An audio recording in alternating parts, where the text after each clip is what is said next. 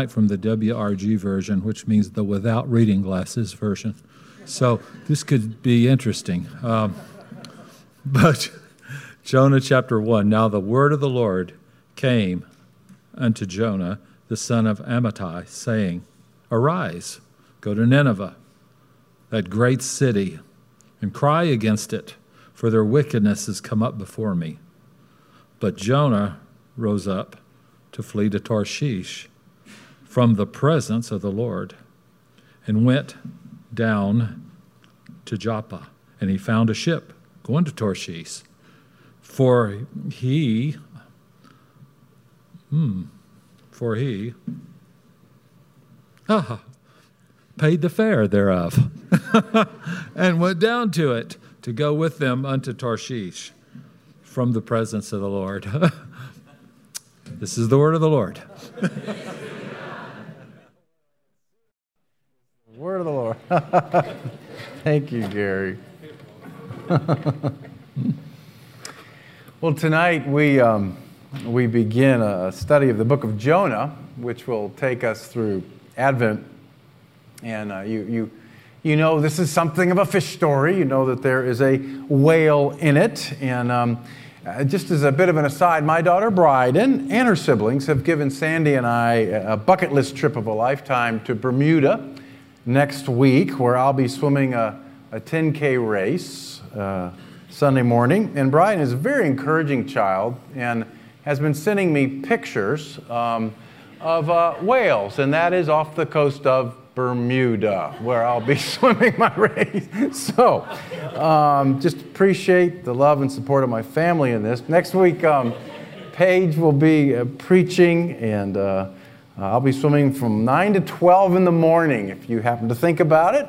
My main goal is to not be brought in in the kayak of shame. Um, that's, I just want to finish the race. So, so we are starting uh, Jonah tonight. And I wanted to tell you maybe a little more than I normally would about how I got to Jonah, maybe be a little more honest than I normally would.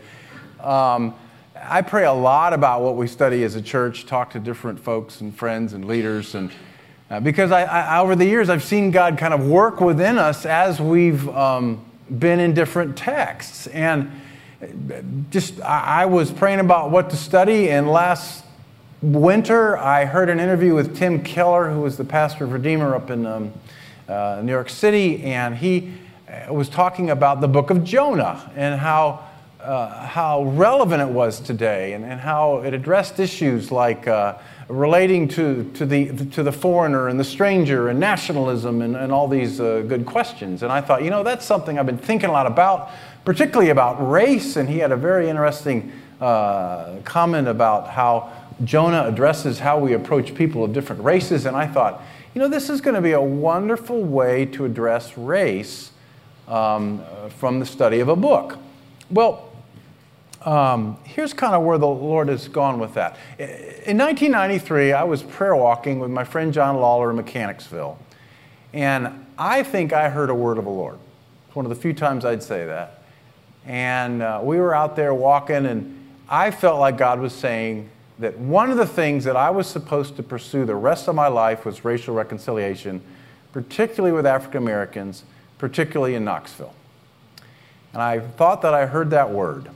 Here's kind of where I am with it right now. A couple of years ago, my son and son in law and I were backpacking in Banff, and one day we got on a trail and we noticed the trail got smaller and smaller.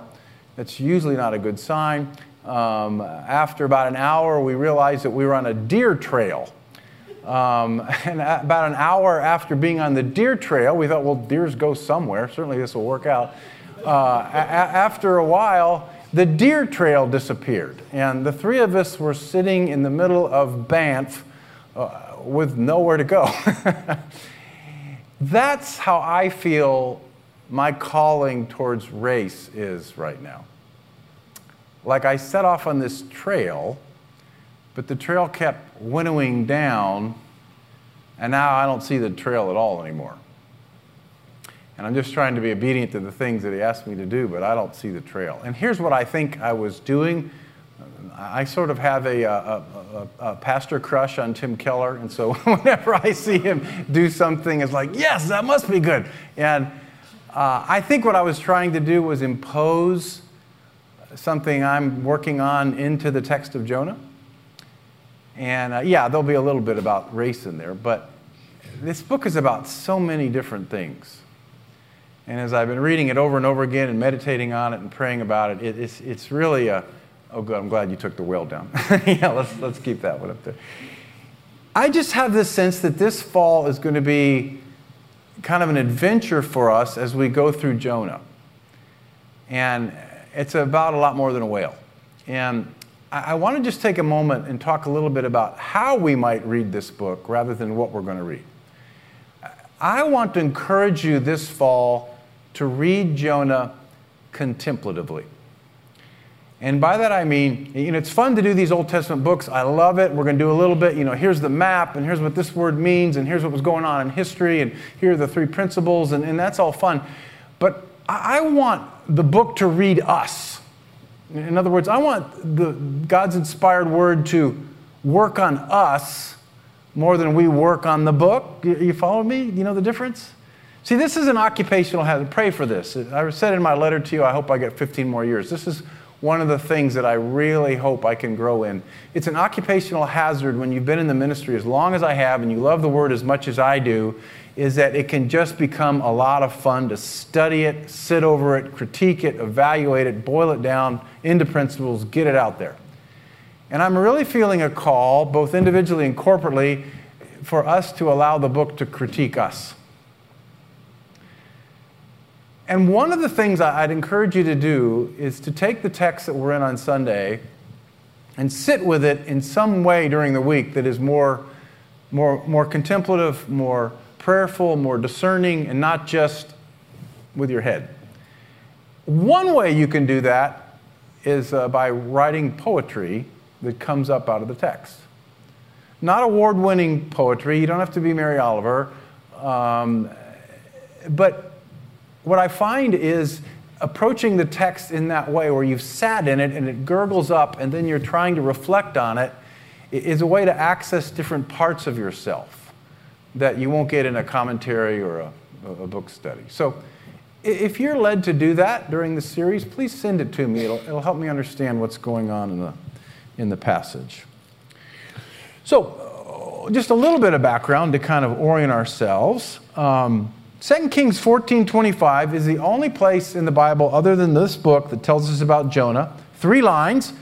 Jonah lived during the reign of Jeroboam II in the middle of the 8th century BC. And if we have I think we have a map there. We'll give you a little bit of that. So Jonah lives way up north, um, way north of Jerusalem near Galilee. And he lives in a village called Gath Hepher and that means a vineyard or vine press. And so Jonah was probably a, uh, a farmer. And at this point in history, 8th century BC, the Assyrians are uh, the Nazis of the ancient world. They are terrorizing everyone. They're about to take over northern Israel um, and that whole kingdom and wipe it out. Everybody knows it. So the setting of this stream would be like if you were in uh, London in 1938 or something like that, and you, you know that the Nazis are coming you know that the invasion is coming, and that's how everybody in the north felt during this period. And uh, just Nineveh is the capital of Assyria. That's 500 miles to the north of where he lived. Tarshish, however you say it, is in Spain, 2,500 miles to the west. Read as far away as he could think of going. he, he didn't have Google. He picked the farthest ticket he could buy and, uh, and, and booked it one way. Um, so let's, let's look at this for a second. If we can just put the text up there again. Now, the word of the Lord came to Jonah, the son of Amittai, saying, Arise, go to Nineveh, that great city, and call out against it, for their evil has come against me. Now, we tend to think of this idea of, of the word of the Lord as kind of a nice, warm, cuddly thing. Oh, I got a word from the Lord. Thank you, Lord. It's good to have a word from the Lord. Uh, sometimes it is. Sometimes it is. Sometimes it's not. okay? This is a time when it's not. And the word of the Lord comes to Jonah and calls him to go to Nineveh. And, and as we have described it, uh, Nineveh was Berlin during World War II. And so this would be like God going to a, a Jewish student at Oxford in 1942 and saying, I want you to go to Berlin and share with Mr. Hitler a prophetic word that he's displeasing me. So this is a, a terrifying, scary uh, call for, for Jonah. Now, we don't know much at all about Jonah. Uh, he does give one kind of vague prophecy to the king about expanding borders. Uh, Jeroboam was one of the worst kings of all of Israel. Uh, Jonah doesn't appear to have been in a seat of power with him. And, and so we get the sense that here is a guy who is just sort of kind of keeping his nose down, trying to keep out of trouble, working his vineyard. The fact that it says, arise, go, kind of gives the impression that he's sitting and not really ready to go anywhere. And then comes the word of the Lord. And Nineveh, for Jonah, is the hard place, the dangerous place, the foreign place, the place where the enemy goes, the place where the non believer lives, the place where the stranger lives, the place you're afraid of going, the place that makes you feel vulnerable. So here's the question tonight I want you to think about Where is your Nineveh?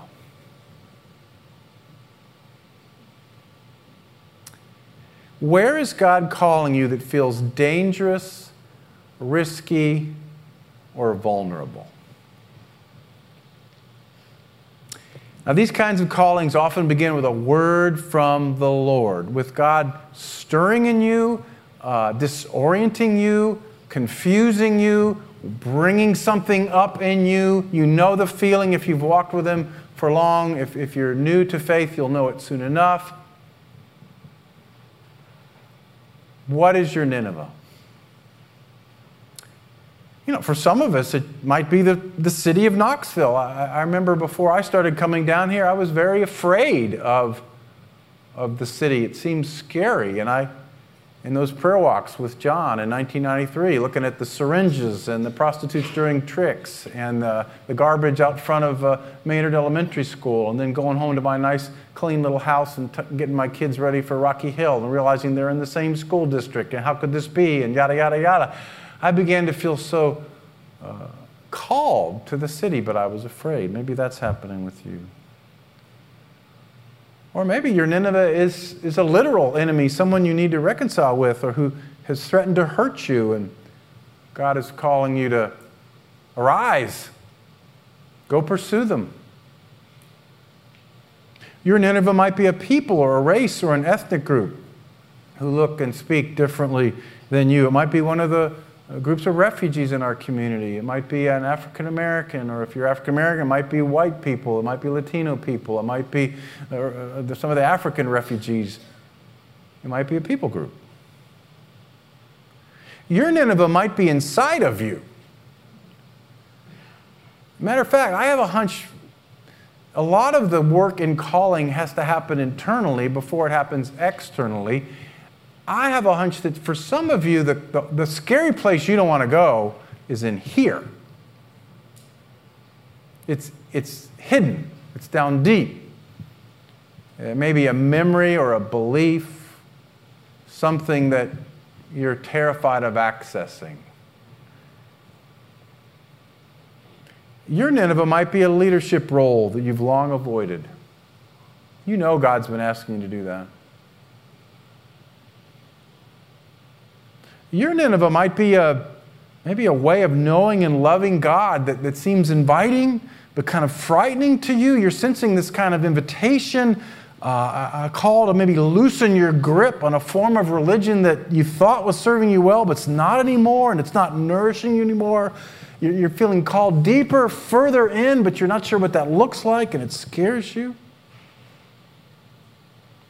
Your Nineveh might be a new career path.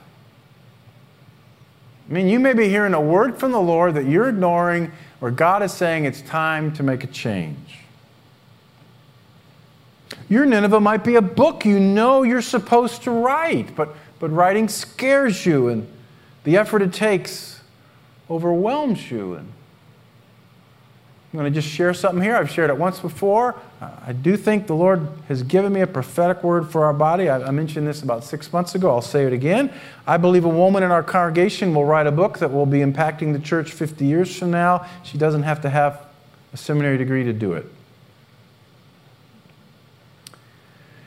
The shepherding team is uh, working on a discernment process, uh, sort of a, a, a prayer based strategic plan. And we're going to bring you more involved in that as we kind of get to the next stages of it. It's going to be a big part of our work together next year. You know, God calls us to Nineveh. Will we go? Um, will we be paying attention? And notice how simple this call is. He says, Arise, go. There's no map, no passport. And I, I mention that to you because I think a lot of us get paralyzed with fear because we don't know what's supposed to happen once we go. And we think, well, I'm not going to go because I don't have all the details worked out. And if you go and study callings in the Bible, Abraham, Mary, so many, there are not many details. You get the details after you go. And you might be wondering, why aren't I hearing from the Lord about what I'm supposed to do once I go? And the answer is probably because you haven't gone. And you're not going to hear until you go. You're not going to hear until you go. Fear keeps us from going to Nineveh. Jonah has a legitimate fear. I read a fascinating essay on Jonah this week by a Palestinian Christian who lives in Bethlehem. It was really interesting. And she writes Imagine that Yahweh comes to a Palestinian and asks him to go to the state of Israel and prophesy against her because her sins have come before Yahweh. He could be arrested by the soldiers and thrown into prison, especially if he enters Israel without a permit. Palestinians listening to this story would understand why the prophet chose to run away. So, is fear keeping you from going to Nineveh? Or, as a friend of mine asked, what would you do if you were not afraid? What would you do if you were not afraid? Last part of the story again Jonah rose to flee to Tarshish from the presence of the Lord. He went down to Joppa, found a ship going to Tarshish, so he paid the fare and went on board to go with them to Tarshish. And if we could put the map up there again, I just think it's such a great picture of, of how a lot of us walk with God. And by the way, we're supposed to read this. All of us are Jonah. This is a story about us. And so, 2,500 miles to the west, as far as he could possibly go. And you know, if you, if you study this in Sunday school, it's, it's kind of fun. Oh, Jonah was so disobedient, and we would never do that, and gosh, how, what an idiot. Well, I, I think half my life has been on the boat to Tarshish. I think there are subtle and hidden ways that we flee Nineveh and the presence of the Lord and get on a boat to Tarshish. Are you doing that tonight? I mean, you, you know what God has called you to do. It's probably not something epic like save Nineveh. It's probably something dumb like call your brother or something silly and simple or, you know, or, or look at why it is that you struggle with addiction or why you're so afraid of this. You know, it's probably something simple. What does it look like for you to go to Tarshish? Or, in other words, how do you ignore the word of the Lord? How do you do that in your life? I mean, most of us don't just flat out disobey it, kind of like Jonah does. Most of us are a little, uh, little slicker than that. You know, we, here, I think is the favorite one is we do not create space to get quiet enough to hear the word of the Lord. You know, I had my son-in-law. We did have this lovely wedding yesterday. A great, great talk with my son-in-law. He said, "How's Facebook going?" He just started. He's got this great team, all these graduates from MIT and Stanford, and and I said, and he said, something's really interesting is most of the guys on my team don't use Facebook. and I thought, wow, that says something. How often do we use Facebook or Instagram or ESPN app to keep our minds so cluttered that we wouldn't hear a word of the Lord if we knew it?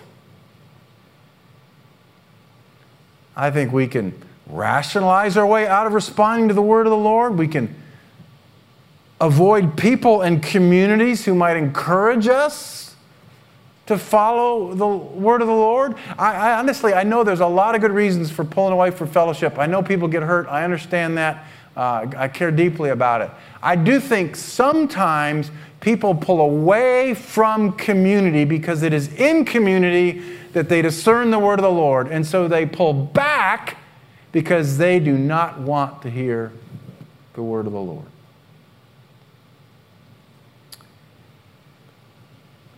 One of the things that comes up twice in this is that when he flees Nineveh, he doesn't just flee Nineveh, he flees the presence of the Lord. That's in, that's in there twice. There's a real important spiritual truth in there.